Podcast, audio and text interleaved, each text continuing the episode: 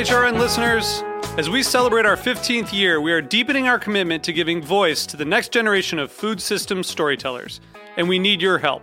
Our internship and fellowship programs help activate new possibilities for underrepresented and underestimated young people through experiential journalism, audio engineering, and production training. Through these unique programs, HRN helps food equity stewards build essential workforce readiness skills that expand their potential and foster economic mobility. Please consider supporting these critical programs. And with a minimum donation, you can be entered to win a dinner for two at an amazing restaurant in one of 8 cities and tickets to a concert at a great venue in one of those cities. We have incredible partners across the country who have donated as they also share our passion for helping to educate the next generation of food system storytellers. Check out heritageradionetwork.org/15 to donate and enter to win today. That's heritageradionetwork.org/15 to donate and enter to win today. And make sure you donate before March 31st. Thank you. Today's show is being brought to you by Bob's Red Mill, believers in good food for all. Learn more at bobsredmill.com/podcast. You're listening to Heritage Radio Network. We're a member-supported food radio network broadcasting over 35 weekly shows live from Bushwick, Brooklyn. Join our hosts as they lead you through the world of craft brewing, behind the scenes of the restaurant industry, inside the battle over school food, and beyond. Find us at heritageradionetwork.org.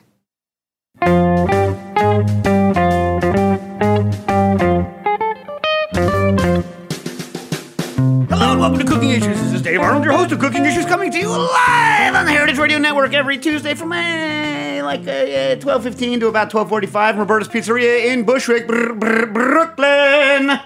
Joined as usual with Nastassia the Hammer Lopez. How you doing, Stas? I'm sick. Again, still? Yeah. But you don't allow yourself to be sick. I know. I think it's getting me back for all those years. I mean, Nastassia, you don't allow yourself to be sick. You know what we say in my family? This means you don't have enough to do. Ooh. That's not true. Yeah, it's like only you got time to clean. Yeah, if you got time to be sick, you got time to, I don't know, think about being sick. You have time to think about your body. That's the first mistake. Mm-hmm. You know what I mean? Mm-hmm. It's like, you remember in school, you'd be like, and then the exams are over, and you're like, I'm going to enjoy it. Yeah, that's true. You know what I mean? Because as soon as you no longer have a boat ton of work to do, you fade. You know what I mean? As soon as you retire and you don't do anything, you're gone. Yep. You know what I mean? Yep. Can we talk about Searzall real quick? Yeah, to paraphrase Dave, the other Dave, if you have time to lean, you're going to die. Yeah, that's true. Yeah. Yep. Yeah. All right, let's talk about Searzalls. We don't know what's going on. They're off, they're on. I get people tweeting me saying, oh, I bought one, and then in 5 seconds later it disappears. It's like some sort of Magic Mirrors game. It's my favorite will they, won't they storyline right now. Yeah? Like your soap opera that you watch? Yeah, this is my soap opera. Oh, nice. Well, interestingly, someone just bought one and it shipped to them, and they... Like, wait, you know what? Amazon still said, I get this. Buy the tall... Yeah, and Amazon's actually calling Nastassia right now. Normally, she doesn't take calls. Normally, she just texts people incessantly during the show, but she's actually taking a call from Amazon. She also has the loudest coat of anybody on the network. Really? Yeah, definitely. That's a good She does a lot of swishing in there. Yeah. So anyway, Amazon recommends you buy the tall, skinny tanks... for your Searzall, which is, of course, a freaking nightmare. And, people then think that I have recommended it, and then I get very bent like a pretzel. Anyway, long story short, they have a zillion of them. I think they're fulfilling all the back orders, and then we'll figure out what's going on from there. Call in your questions to 718-497-2128. That's 718-497-2128. Next week, we have with us, I'm pretty sure next week, Dave, is that true? Do you know? Finish the sentence. You mean are we doing a show next week? No, next week we have Johnny Hunter from Underground, Collective in Madison, Wisconsin, coming on. We're going to do our Cooking Issues Meat Spectacular. It's going to be a meat-tacular event where we over the next week send in all of your meat related questions. Oh, not just meat, like cured meat, really. Curing meats. Smoking meats, smoking cured meats. Also, I happen to know that Johnny puts just as a matter of course, puts almost everything in the kitchen through his large meat grinder just to see what'll happen. Like masa through the meat grinder. I'm sure he's fed all sorts of like weird things through his meat grinder. So if you have any questions on, what can I do with my meat grinder, call in for that. Was that Amazon, Nastassia? No, it was not. It was my apartment. Why would Seattle call you? No, it wasn't Seattle. It was an 800. They were calling from an 800 thing. Yeah. So. All right. So you have no word other than the fact that they're fulfilling back orders, and every once in a while the computer allows them to sell 12, and then they go back on. I guess, but I don't know how they're doing it there. Yeah. They know that we're very angry. Yeah. Tell them the. I think it's called. Their reply email to me is like angry customer at Amazon.com. Like, but within a bunch of numbers, so they think that's I can't handle. See it. No, like the reply, the instant reply to me is. Oh, it's like the subject. Yeah. Yeah, angry. Yeah, angry scan. Angry scan. 29101. That's a red flag. So, Dave, you think that's more of a band, more of a song? Angry Scan. Angry Scan. But don't you think that they know that their customers can see that, and they're like. Yeah, it sounds like one of those internal things. Like, remember, as we said, like the minute you hang up a phone with any human being at Amazon, that person has quit, and a new person is taking their place. No, but don't you think it's not? It's like when you put on somebody's check at a restaurant, like you describe the person instead of like the table number. Oh, instead of the table number, you're like butthead on the right. Right. Yeah. Yeah. Like that's basically what they're doing to me. Yeah. But again, they don't care. Like the employees there, it's like Pez dispensers. It's like as soon as you open one, it's eaten and chewed up and spat out or whatever. It's depressing. You ever been to the Pez Museum? I've never been to the Pez Museum. No, I've asked you to stop every time we pass it. What? This is a lie. No, every time we've gone up to Harvard or gone to your house, I'm like, ooh, Pez Museum, and you're like, So you know what it is, right? You go there, you stare at a bunch of Pez dispensers, but then $10 entrance fee, you fill up a sack with Pez. Just like a sack of Pez. That's cool. Do you like Pez? They're okay. I mean, they're okay. What about you, Dave? Pez? Yeah, of course. Yeah, my childhood. Like Pez. Yeah. I mean, like, I used to sit there, load them very carefully. That last freaking Pez never fits into the dispenser. Yeah. And then I was just like quick draw McGraw, like, brrr, like shooting those things into my mouth as fast as humanly possible. You know what I mean? See, I like to bite through a whole stack of them and just see if I could do a clean bite all the way down through. Really? You know, like a kung fu like brick smashing type of thing. So yours never even made it into the dispenser. No, once in a while, but you know. Did you save the dispensers, or were you like, what the hell is this? I did at the time, but now don't you think that person's a billionaire? Who? The original. The Pez Venter? Yeah. I mean, I doubt it. Right? I mean, I don't know. Nobody else makes them. Nobody else makes it because William Randolph Pez. I mean, the thing is like how many? Like the patents only last, as you know, for like a very finite amount of time, and Pez has been around a good long. I think the thing is. That's something you would make. People are like, you want to out Pez? No, you know what I mean? Like Nastassia and I got a business idea. We're gonna make alternative Pez. We're gonna take on the Topps Manufacturing Corporation for baseball cards. You're probably like the guy who created the Pez dispenser. Just something useless that nobody reads. Strong. So speaking of useless, something useless that nobody wants. Well, speaking of useless, i.e. us.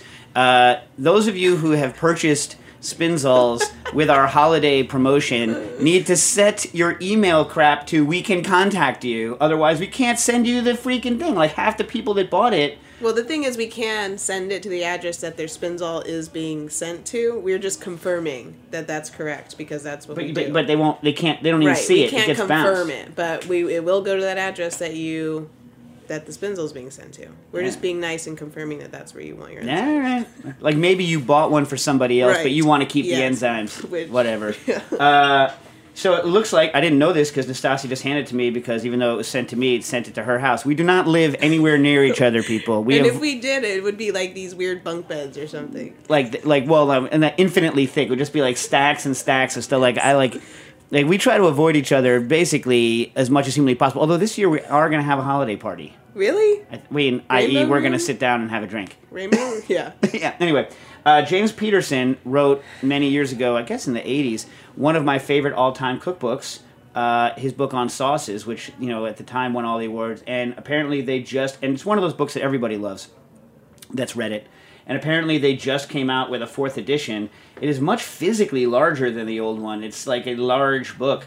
Like, Nastassia was considering not giving it to me so that she could use it to separate the hot side from the cold side instead of my book. Only your book is the right thickness. It's the right thickness. Yeah. This one's too heavy. Yes. It looks like there's a lot more information. The interesting thing about Peterson's sauce book from the 80s was, at the time, the kind of...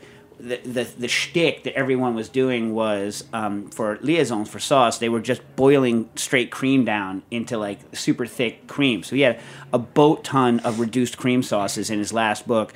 And I'm curious whether or not, since I don't really see that as much anymore, do you, Stas, like, super reduced cream sauces? No. No. Yeah, so anyway, so I'm interested to see how that book has changed, but it's one of my all-time favorite books, so let's see what happened. Also, I was like, Nastassia, before the show, I was like, hey, can we talk about, you know, how you make pasta, pasta flour? She's like, no. I signed a contract. Well, it's like you have frozen. That's it.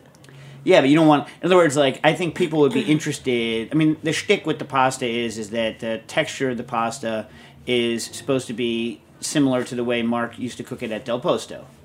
Yeah. Like... You know, not mushy, not over, but done very quickly without skill, right? Right. And so, like, you know, I was like, hey, that might be useful for, like, you know, Jane and Joe person who wants to make a bunch of stuff in advance and then, like, take maybe pasta to work with them and then do, like, a quick finish at work in the nuke or whatever.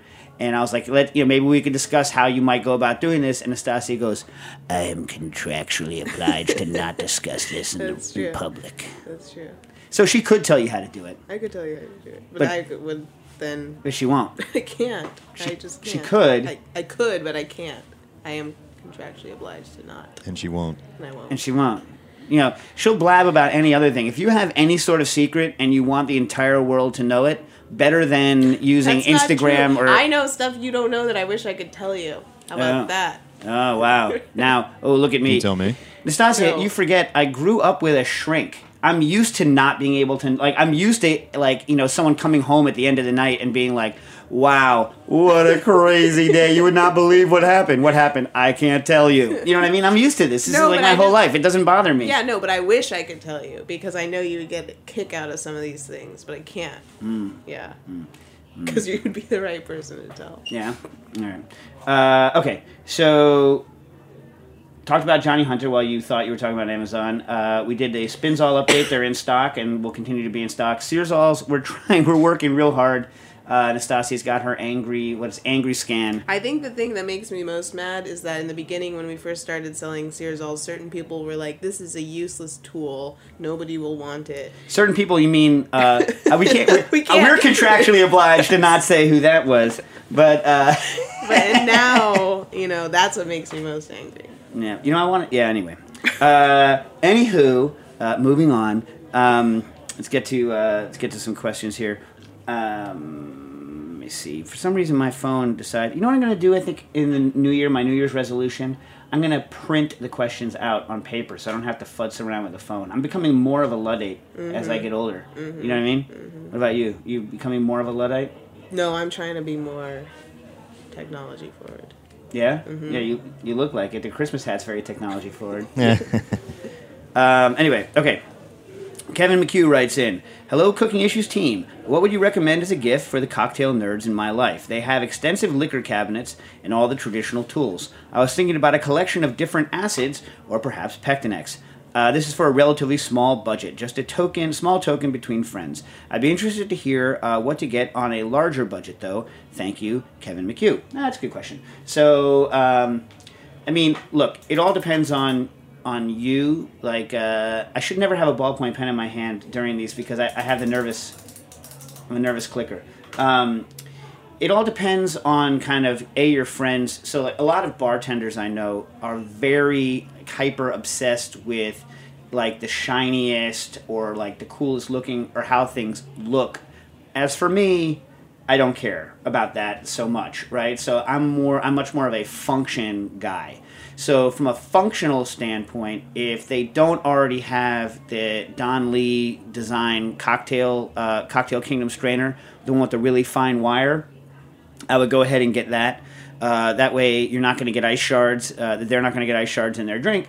and they're not going to have to double strain. And if you double strain, you'll kill the foam, especially if you're doing anything that, like, you know, needs a lot of foam. So I highly recommend that. It's basically the only, it's the only one I use.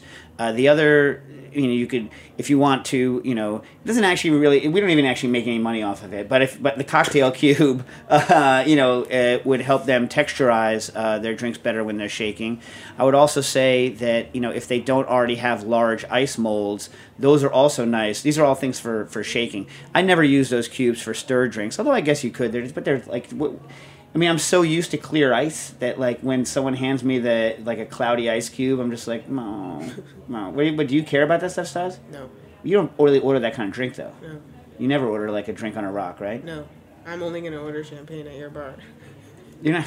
You're such a bad person. You're just, like, a low-quality individual all the way around. It's just, like, you're just, like, a rotten friend. It's, like, you know what I mean? Like, you're that person that, like, everyone's like, do you have a friend who's just, like, rotten to you all the time? And you're like, yeah, I got that. You know what? Because my life isn't already stressful enough. You know what I mean? Anyways, that's great. So... I would get you know, something like that. Obviously, if you have a boat ton of money, what should they buy, Nastassia?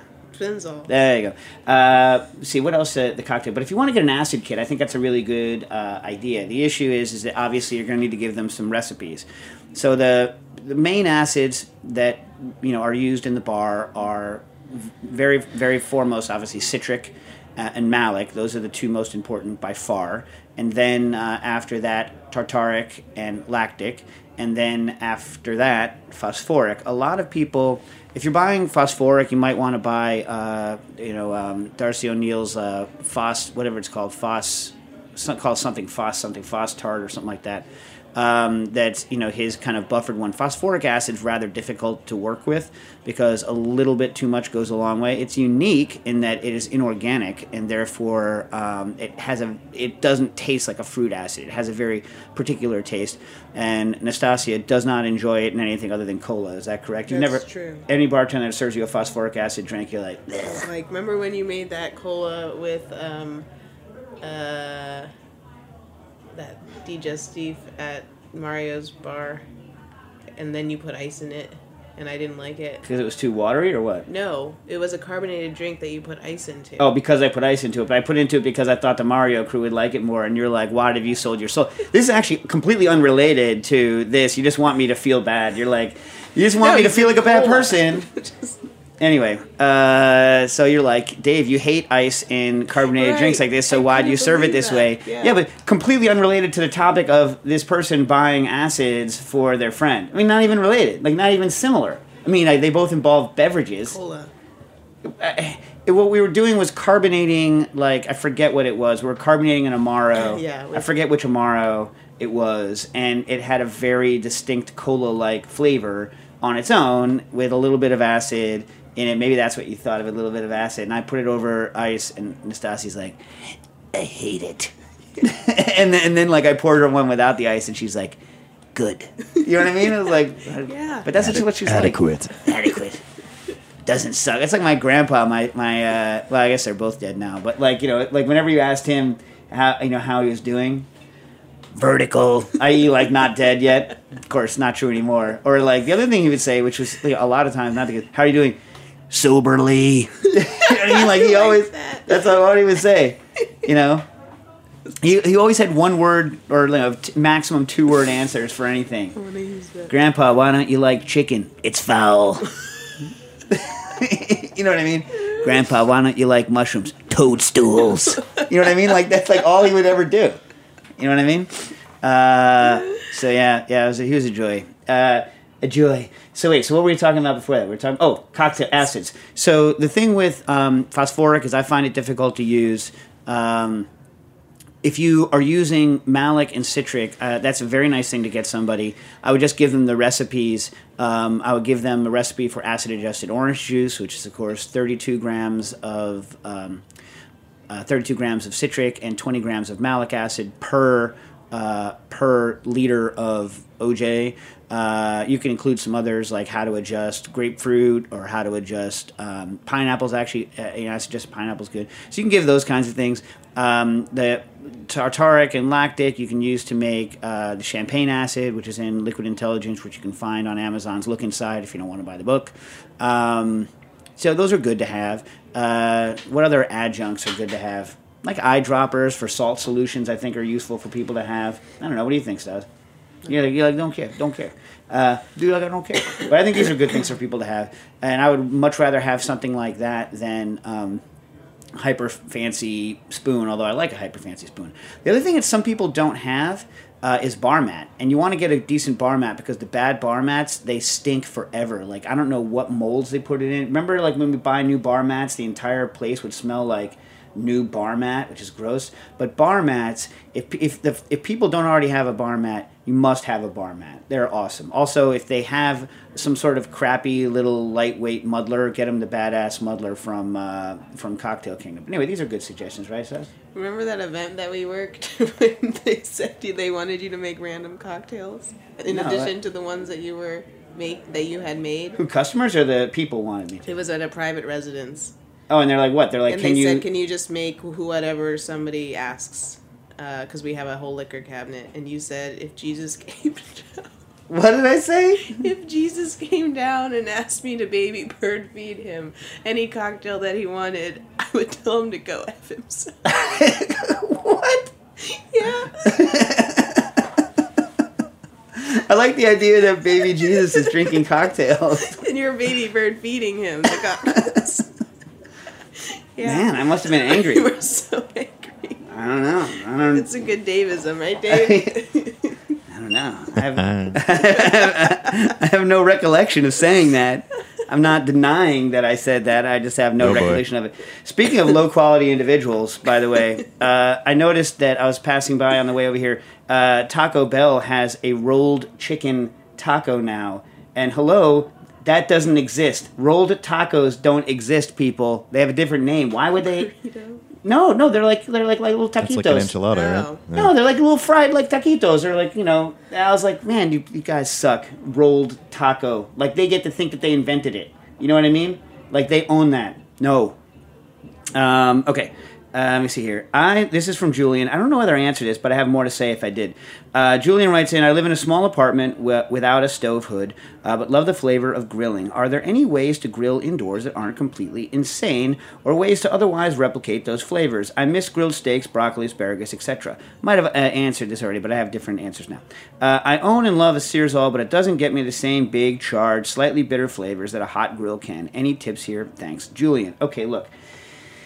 Here's the thing, like, there's what I can reasonably recommend that you do, and there's, like, the crap that I used to do back when I was young, right? I mean, I used to do really, really dumb things. Let me give you an example. Part of the problem with hoods, or anything in general, when you're trying to evacuate, and the reason why evacuate fumes, not your family, is that... let's say you open a window and you put a fan in the window, right? So that fan is way far away from where you're cooking, and what happens is, you're taking air from the whole room, and the smoke that you're making is kind of spilling out in all directions. And unless all of that air goes in through the fan, you're pretty much hosed. And the further you are away from the fan, and the more volume that fan, because the fan has a certain amount of, at whatever pressure it's working at, a certain number of cubic feet per minute that it can suck through, right? And so if you're calculating, for instance, in a paint hood, in a paint booth, you calculate how fast the air needs to get evacuated to suck out all of the stuff, and so you look at the area of your hood times the cubic feet per minute. And you can figure out the linear feet kind of at the top to figure out whether you're in good shape. But hoods don't really work this way, and they don't really, no one really calculates how many CFM you need if you're going to do something unreasonable, which is what I used to do. So when I had my first fryer, right, there are roughly 90,000 BTUs, so a lot. And they make not just a lot of heat; they make a lot of oil stuff coming out of them, as anyone that's ever fried in their house without a hood knows. So what I did was don't do this, by the way. This is insane. It's completely insane. I went to Home Depot and I bought the two cheapest cheapest, as Patrick would say, the cheapest meat. I bought the cheapest range hoods I could get, right? Two of them. Broan, B-R-O-A-N, the equivalent to the current model 4200, which is 30 inches wide and, you know, takes a 7-inch round ducted pipe coming out of it.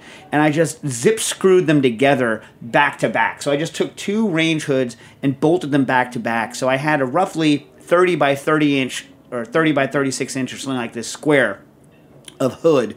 I then just took those two pipes coming out and put them directly out the window. Just like took hard pipes, boom, boom, two 7-inch, you know, solid pipes, and put them right out the window, and bang, that was it. And that sucker completely evacuated all of the fumes from that fryer. In addition, it melted all of the internal components over the years that I did it of the hood. It was probably completely dangerous. By the way, one of the problems with these hoods is that you can get deposits on the inside of the hoods, and then those can catch on fire and cause kind of big problems. So I can't recommend it. It's completely unsafe. But you could make one of these little.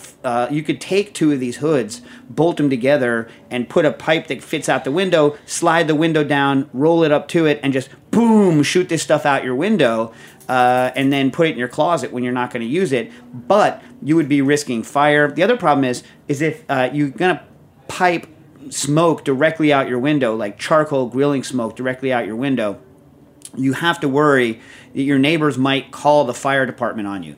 This has only happened to me a couple of times, but it's extremely unpleasant to have the fire department come up because obviously you're not supposed to have an open fire in your house. But I have to say that if it worked well for a fryer, it would probably work very well also for a grill. Now, the issue here is that if you have open flames coming out of your grill, you will instantly melt all the undersides of your hood, and you'll be in. Oh, I didn't tell you. I put the hood much closer to the fryer than is advisable. I hung it basically as low as I could, so that there would be no spillover. But the lower you hang it, the more heat you have, and the real issue you're going to have there is fire licking up on the sides of your thing. Now, if you built an extremely small fire, put a baffle over it, used like a small hibachi, and you did it, but then you're not rip-roaring. I'm talking about what you would do if you were a completely unreasonable person. Now, I don't recommend any of you go do this because you might just... The fact that I have not killed myself does not mean you will not kill yourself. You know, my son makes this mistake all the time. Dax makes the mistake of thinking that just because he hasn't hurt himself in the past, that he won't hurt himself in the future. The older you get, the more you realize that's just not the case. What? Wisdom. The problem is that they don't believe you. They're like, you did all that stupid stuff and you didn't die. You're like, yes, but what I'm trying to tell you is that I was lucky. But they're like, well, I'll be lucky. Mm. You know what I mean? People don't learn. You can't get your kids or anyone else to learn from your mistakes. You just can't do it. Isn't that frustrating? Mm-hmm. Anyway. Yep. Super frustrating. Yep. You want to take a break? Yeah, that's a good idea, actually. All right, we'll take a break. Come back with Cooking Issues.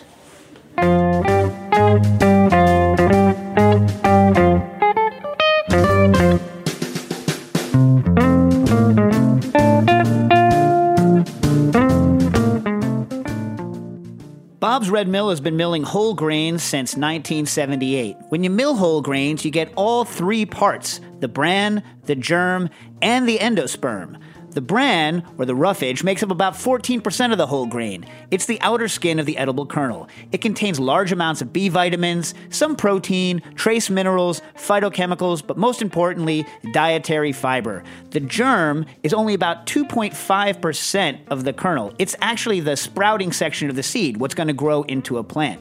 It's usually separated during milling process because it contains most of the fat and therefore has a shorter shelf life.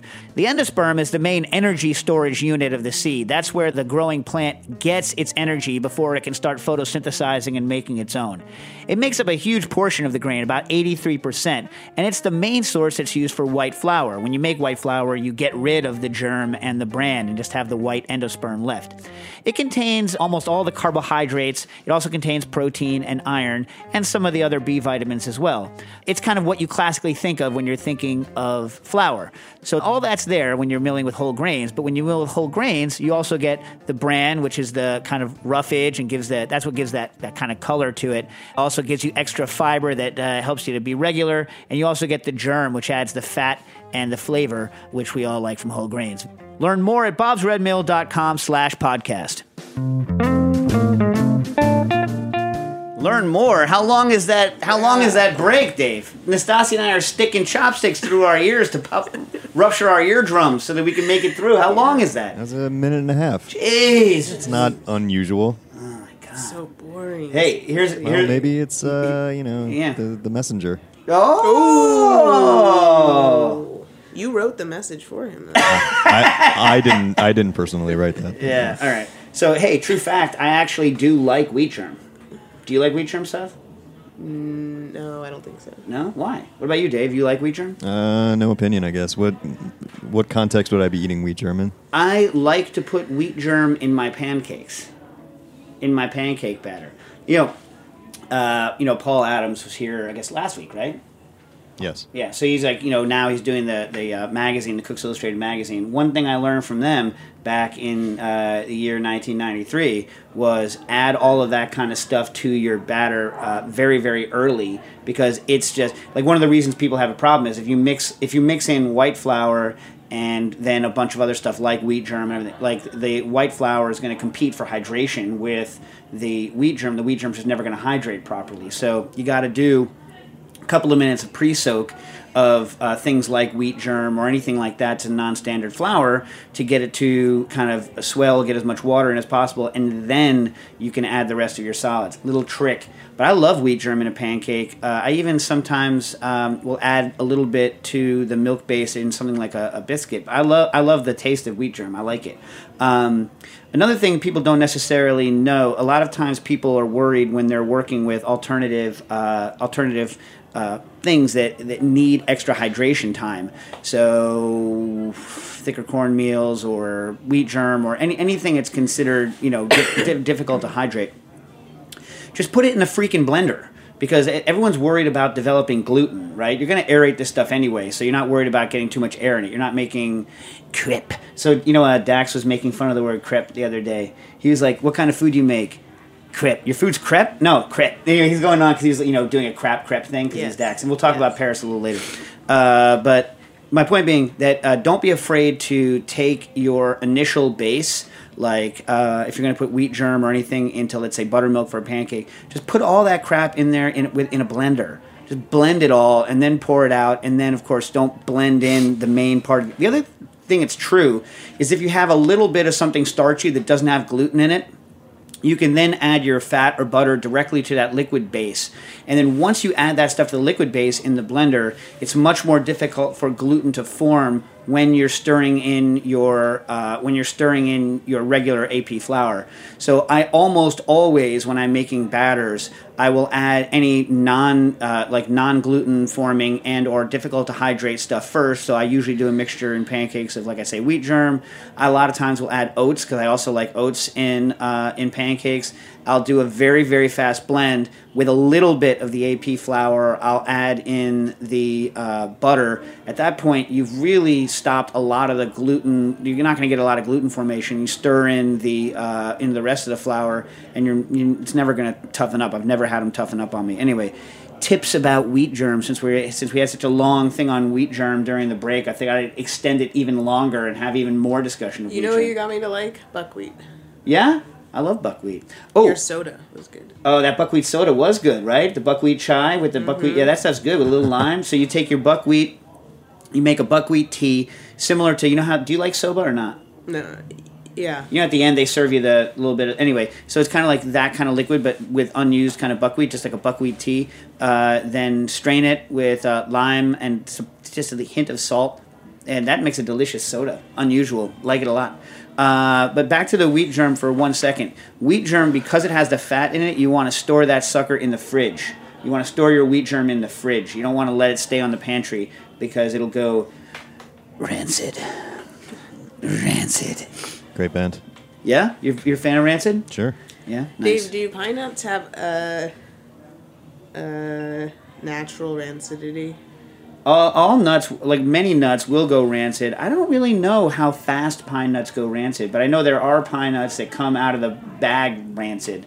I know like certain walnuts go rancid really quickly. You like a rancid nut as much as I hate a rancid nut? Well, no. Someone at the restaurant told Mark that the pesto, she had a rancid meter. She was like rancid sensitive, and that the pesto was definitely rancid. And I was like... Rancid, did you taste it? Rancid sensitivity. Yeah, but then I was like, it must be the pine nuts because nothing else. Oil. Yeah, but... No, no. I mean, your pesto has what? Is it straight olive oil or olive oil butter mix? No, straight olive oil. So straight olive oil, pine nuts, basil, garlic. Yeah. So, yeah, the oil can go rancid, but I think you'd notice that. And then, I mean, I guess it's theoretically true this pine nut. I mean, there are those weird... you know, like, remember Nick Wong got one of those weird pine nuts once that, like, took him out for, like, a month? Yeah. I never really understood what that was, the crazy pine nut. But, yeah, he got a crazy pine nut that took him out. There's another possibility is that this woman's bananas. You know what I mean? Yeah. No one else had a problem with it? No. Because pretty much everyone can taste rancidity. She might be hypersensitive to it, but I think everyone would notice that there was something off. And you tasted it, and you didn't notice anything off. And Mark tasted it, he didn't notice anything off. It could also be something specific in her dish. Maybe. You know what I mean? Yeah. No one else had a problem that day with the pesto. Here's another thing. Like, when you're making pesto, it's not... You don't put individual pine nuts over the top, right? No, it's... It's all in there, right? So, like, if you had, like, a couple of rancid pine nuts in there, it would totally obliterate the entire batch. You know what I mean? Yeah. Or rancid or just off, like moldy. That's what I was saying. Remember, I was talking a couple weeks ago about how when I use pistachios... at the bar or in a restaurant, I make everyone sort them all, because the difference between blending unsorted pistachios from blending sorted pistachios is the difference between something that is not very good and something that's completely, incredibly delicious. You know what I mean? I mean, look, it's possible, or this lady could have just, was she like otherwise a good customer? Yeah. All right. Did you get her something else? She didn't want anything else. Mm. Yeah. Doesn't sound like a good customer. No, I don't think she was a good customer. So why do you say she was a good customer? Because I've seen bad. So she wasn't bad. Oh my God. So that's one of the things I'm looking forward to is when we reopen the bar, or when we open the new bar. By the way, remember the first Booker and Dax customer? Yeah, the very first customer was one of the worst customers I've ever had in my life. Yeah. She wouldn't even let me pour her a drink. Yeah. She stormed out. Yeah. She was angry at me. Yeah. What'd you do? Me. Nothing. She came in and she said she'd been waiting outside for the door to open on the very first day that we were open. We didn't do any soft openings. We didn't do any friends and family, I don't think. Maybe we had one friends and family. I don't know. But we had like we opened the doors and, you know, she was waiting in line, came in, was angry that she had been waiting in line on the very first day we're open, and then ordered... Didn't look at the menu, ordered like I think the equivalent of like a vodka soda. And I was like, yeah, I'm happy to make you that. It's going to take me like 10 minutes because I have to chill the vodka down. I don't have soda. I'm not going to pour soda water into vodka, warm vodka, over an ice cube. And that's not going to be the first drink I'm making at this bar. Yeah. That won't happen. She's like, I'm more than happy to make you exactly what you want, but it's going to take me a little bit of time to... I have to carbonate it and all this. And she was like, this is ridiculous. And she got up and left. I was like, wow. She was yelling at me. Remember? You were there, weren't you? Yeah. She was being so mean to me. Yeah. But, you know, it's like... Good start. It's a great start. Great start. I honestly, when she... Because, you know, before that, you know, I had done, you know, a boat ton of events or, you know, done guest things at other people's restaurants or whatever. But, you know, that was the first place that I had ever opened. And I was like, this was a mistake. You know what I mean? Like, I should not have done this. You know what I mean? Like, anyways, it got better. And then it closed.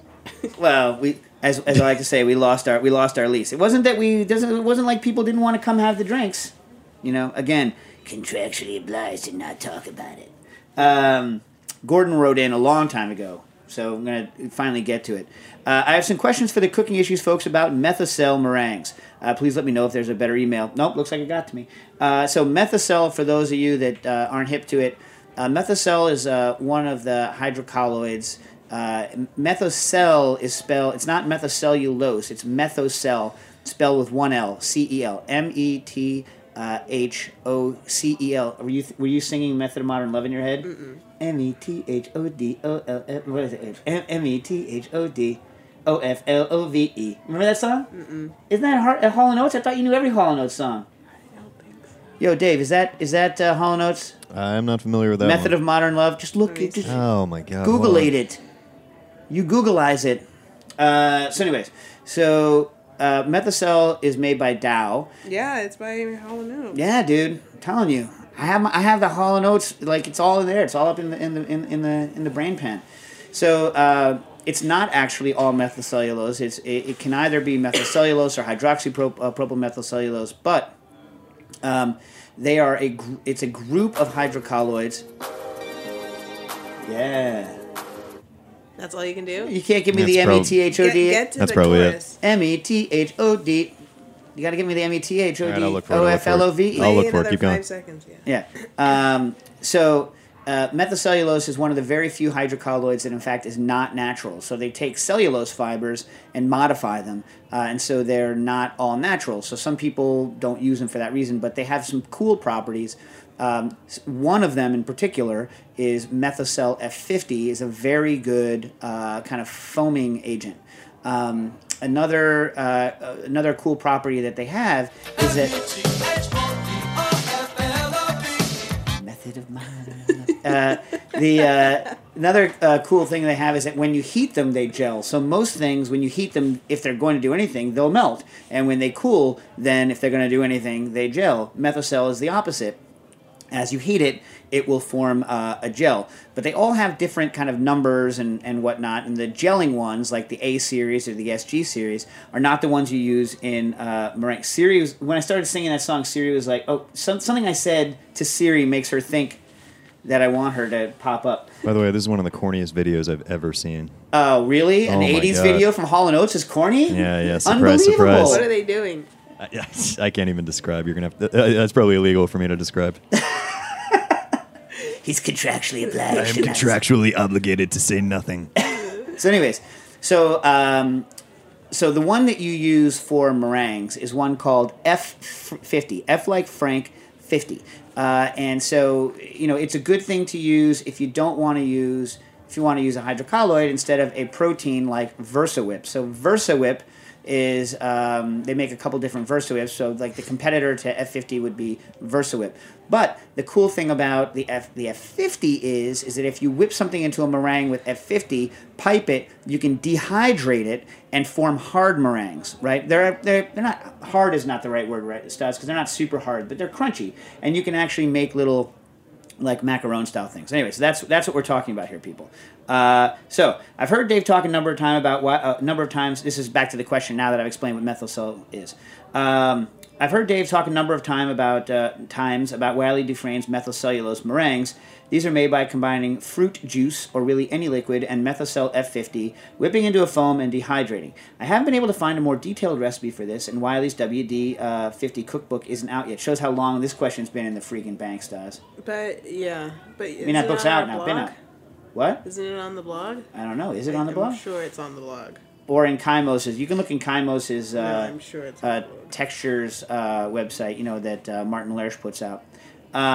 I tried making them a couple of times, just winging it, but it didn't go well. I hydrated the methocel as described in modernist cuisine, and then whipped it with a hand mixer and dehydrated it in an Excalibur. It took a very long time whipping to get a decent foam, and I never got the dense microfoam texture of a good meringue. The bubbles then coalesced a lot during dehydration, leaving a structure that was not nearly dense enough, almost completely hollow with very large bubbles.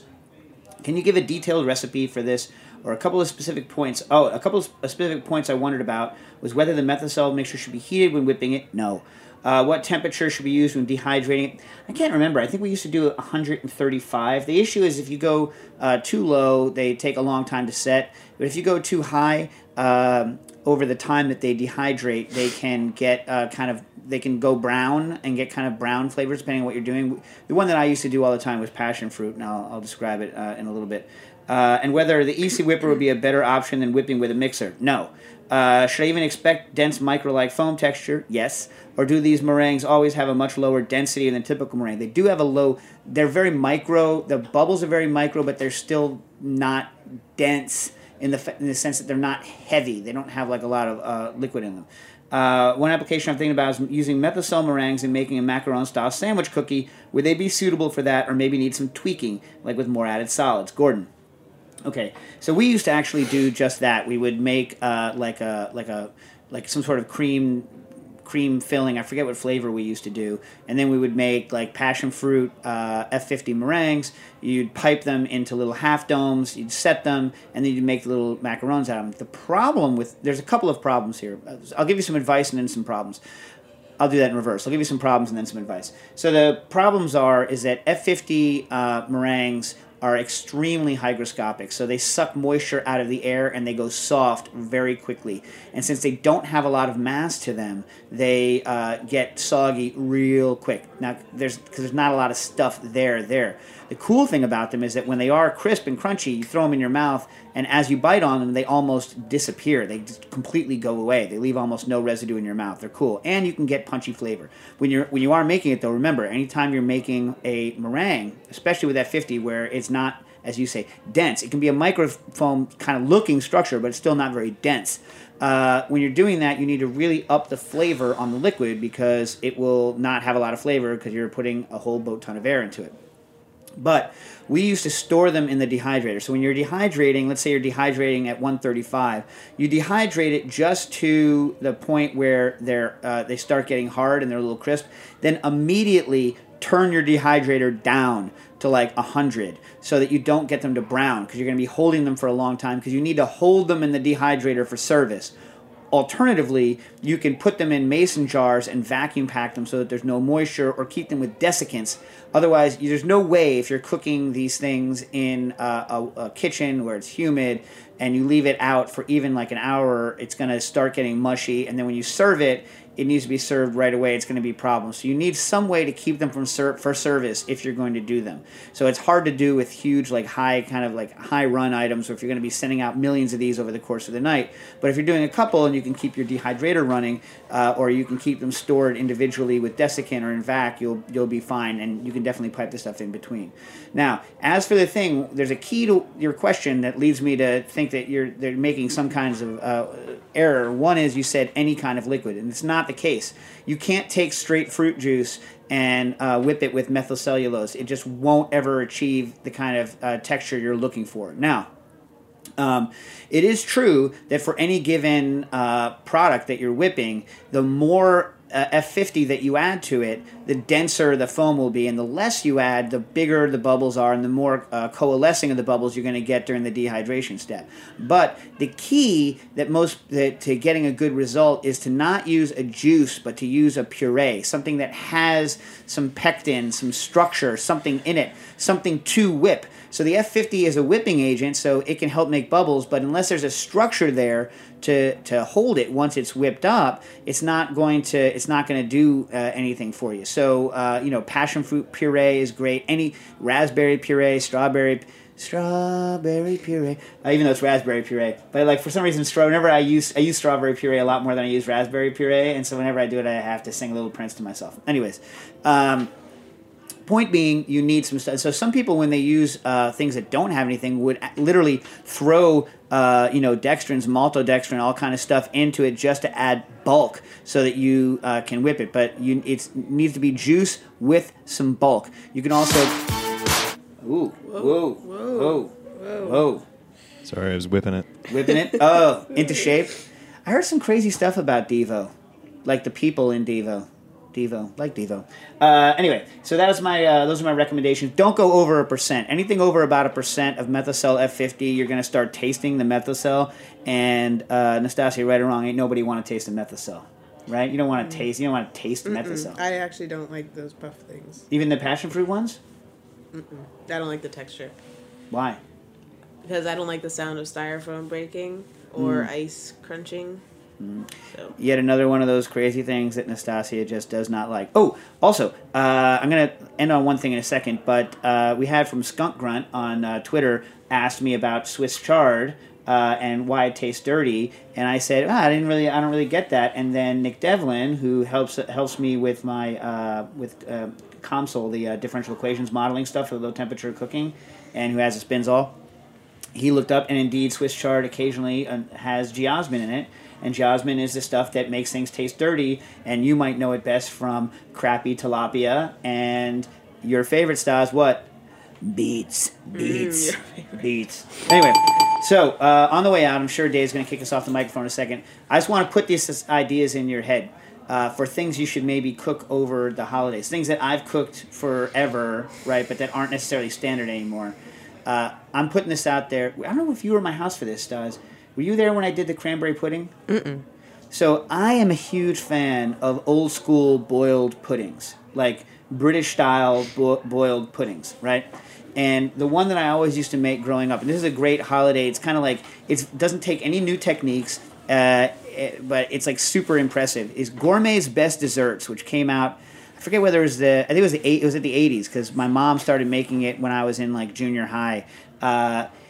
Gourmet's Best Desserts, and it's a well-known cookbook. Those who know like the Gourmet. By the way, I never told Michael Batterbury about this recipe because he used to hate Gourmet, but like I loved that cookbook, Gourmet's Best Desserts, and I used to make a bunch of stuff out of it. But their cranberry pudding recipe and Food Network, you can find online. It's not a direct, it's adapted, but Food Network online has a version of their recipe. But you have to get what's called a pudding mold. And pudding molds are a lot of fun. They look like miniature bundt. Things. Is it maybe being clear, Stas? Bundt cake pans. Mm-hmm. By the way, someone does sell the bundt cake, the bundt pan, the electric countertop bundt pan in the United States. Should I buy one? Yeah. They're miniature, though. They make half-size cakes. What do you think about a half-size bundt cake? That's fine. You think I should buy one? Yeah. And test it out and just do bundt madness? Just put it on the company. Oh, wait, really? I don't have a card. Well, when we get a card, should I buy one? We'll just do bundt madness. You like bunts? I love bunts. Yeah. Anyway, so the pudding mold is like a big bunts? Big. You just got them all today, Dave. There was a certain point, like I forget when it was, but when like all of a sudden you couldn't quote Sir Mix-a-Lot anymore. I don't know what it was, but I guess if it's bunts. Was that a holiday? Was that something I missed? I don't know. But this is a small bunt, so you're saying you wouldn't like it if you're pulling out the Mix-a-Lot. I mean, I'll eat any size bunt. So you prefer a big bunt. You can't lie about that fact. Can't lie. But you will also, you're okay with skinny bunts. You're not saying that you're okay with a skinny bunt. Absolutely. Okay. All shapes and sizes. Yeah. All right. Nice. I like an equal opportunity bunt man. Anyways, so to go back to it, it's like a mini bunt pan with a lid on it, and the lid closes over, and you make them. In this case, you take fresh cranberries, you blend them. It's got cranberries, eggs, sugar, butter, a load of butter. And a bunch of breadcrumbs, and then the original recipe has all dried spices in it, like dried ginger, but you can use fresh ginger. I do. I put a bunch of citrus zest into it, and so you take this kind of mixture, this agglomeration. There's baking powder. I don't know if I mentioned that, and like nutmeg, all that kind of stuff, and you put it into the pudding mold, and you go bap bap bap, and you knock it down so that it settles into the mold. Then you click the lid on, and you boil it for like 2 hours. And all the old recipes for puddings, especially, there's a lot of puddings that are made outside of molds in cloths, boiled puddings that aren't in a metal mold.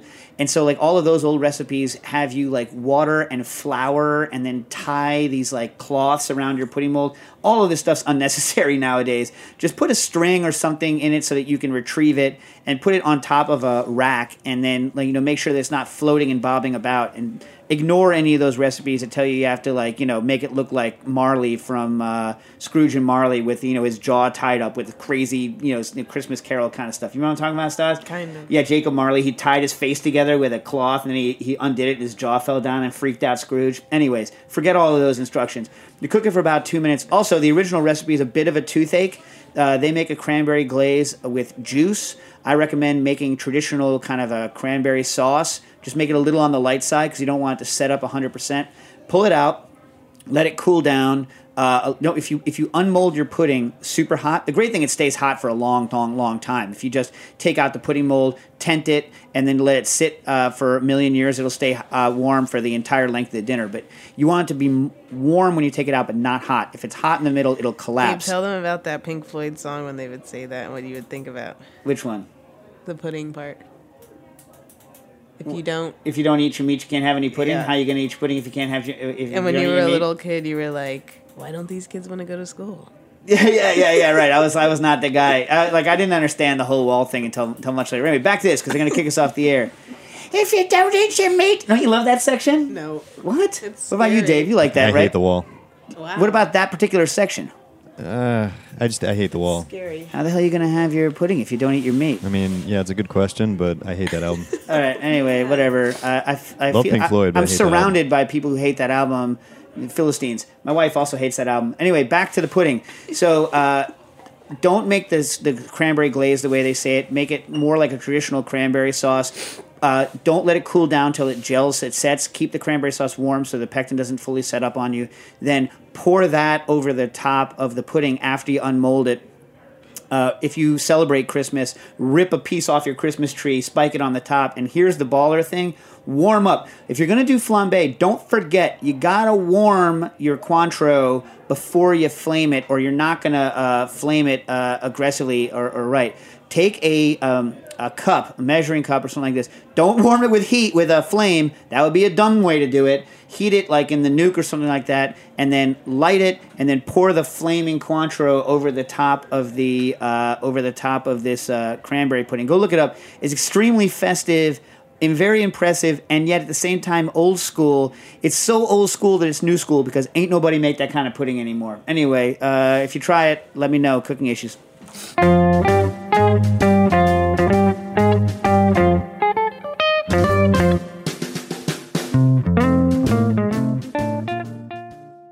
Thanks for listening to Heritage Radio Network, food radio supported by you.